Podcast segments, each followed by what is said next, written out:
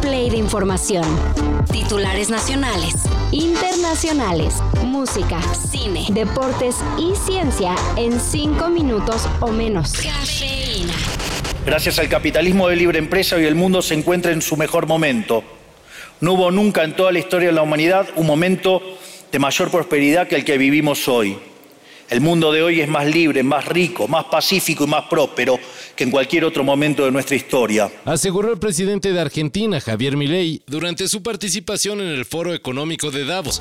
Frente a líderes mundiales, Milei dijo que actualmente gozamos de riqueza y paz nunca antes vistos en la historia. Un poco cuestionable, si tomamos en cuenta que casi 50% de la población de Argentina vive en la pobreza y que actualmente estamos en medio de dos guerras, la de Ucrania y la de Gaza. Pero bueno, Milei dijo lo que dijo porque advirtió es momento de proteger al occidente del socialismo. Pues... Me canso ganso.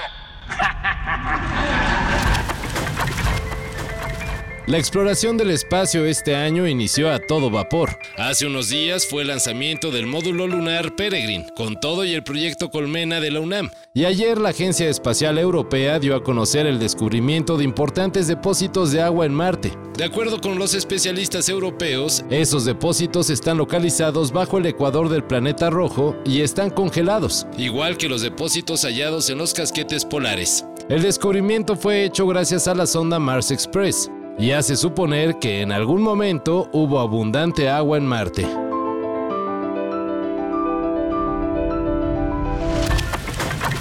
Pitchfork, una de las páginas más leídas, respetadas e importantes de crítica musical, ya fue. Bueno, se fusionó con la revista GQ, pero quién sabe qué rumbo tome a partir de ahora. Porque estas listas suelen hacer eso. Tienen artistas recontra subestimados y cuando sacan un disco relativamente respetable lo ponen re alto.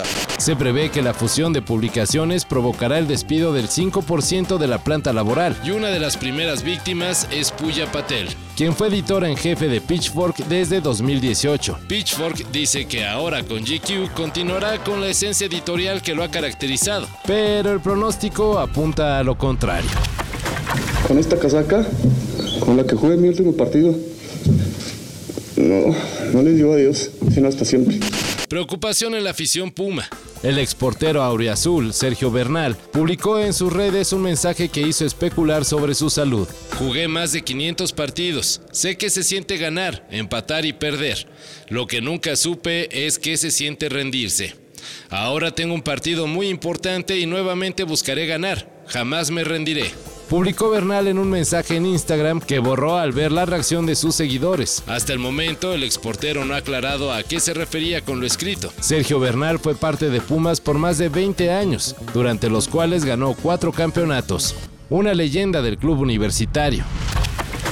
Que no se los bailen. Aunque la oferta es atractiva y quieran disfrutar la adrenalina que se desata al abrir una de las maletas olvidadas en el Aeropuerto Internacional de la CDMX, es falso que estas son vendidas en míseros 37 pesos. Les hacemos este anuncio porque en Facebook han aparecido anuncios rematando las mentadas maletas, asegurando que la venta es para vaciar los almacenes del aeropuerto. Sí, cómo no.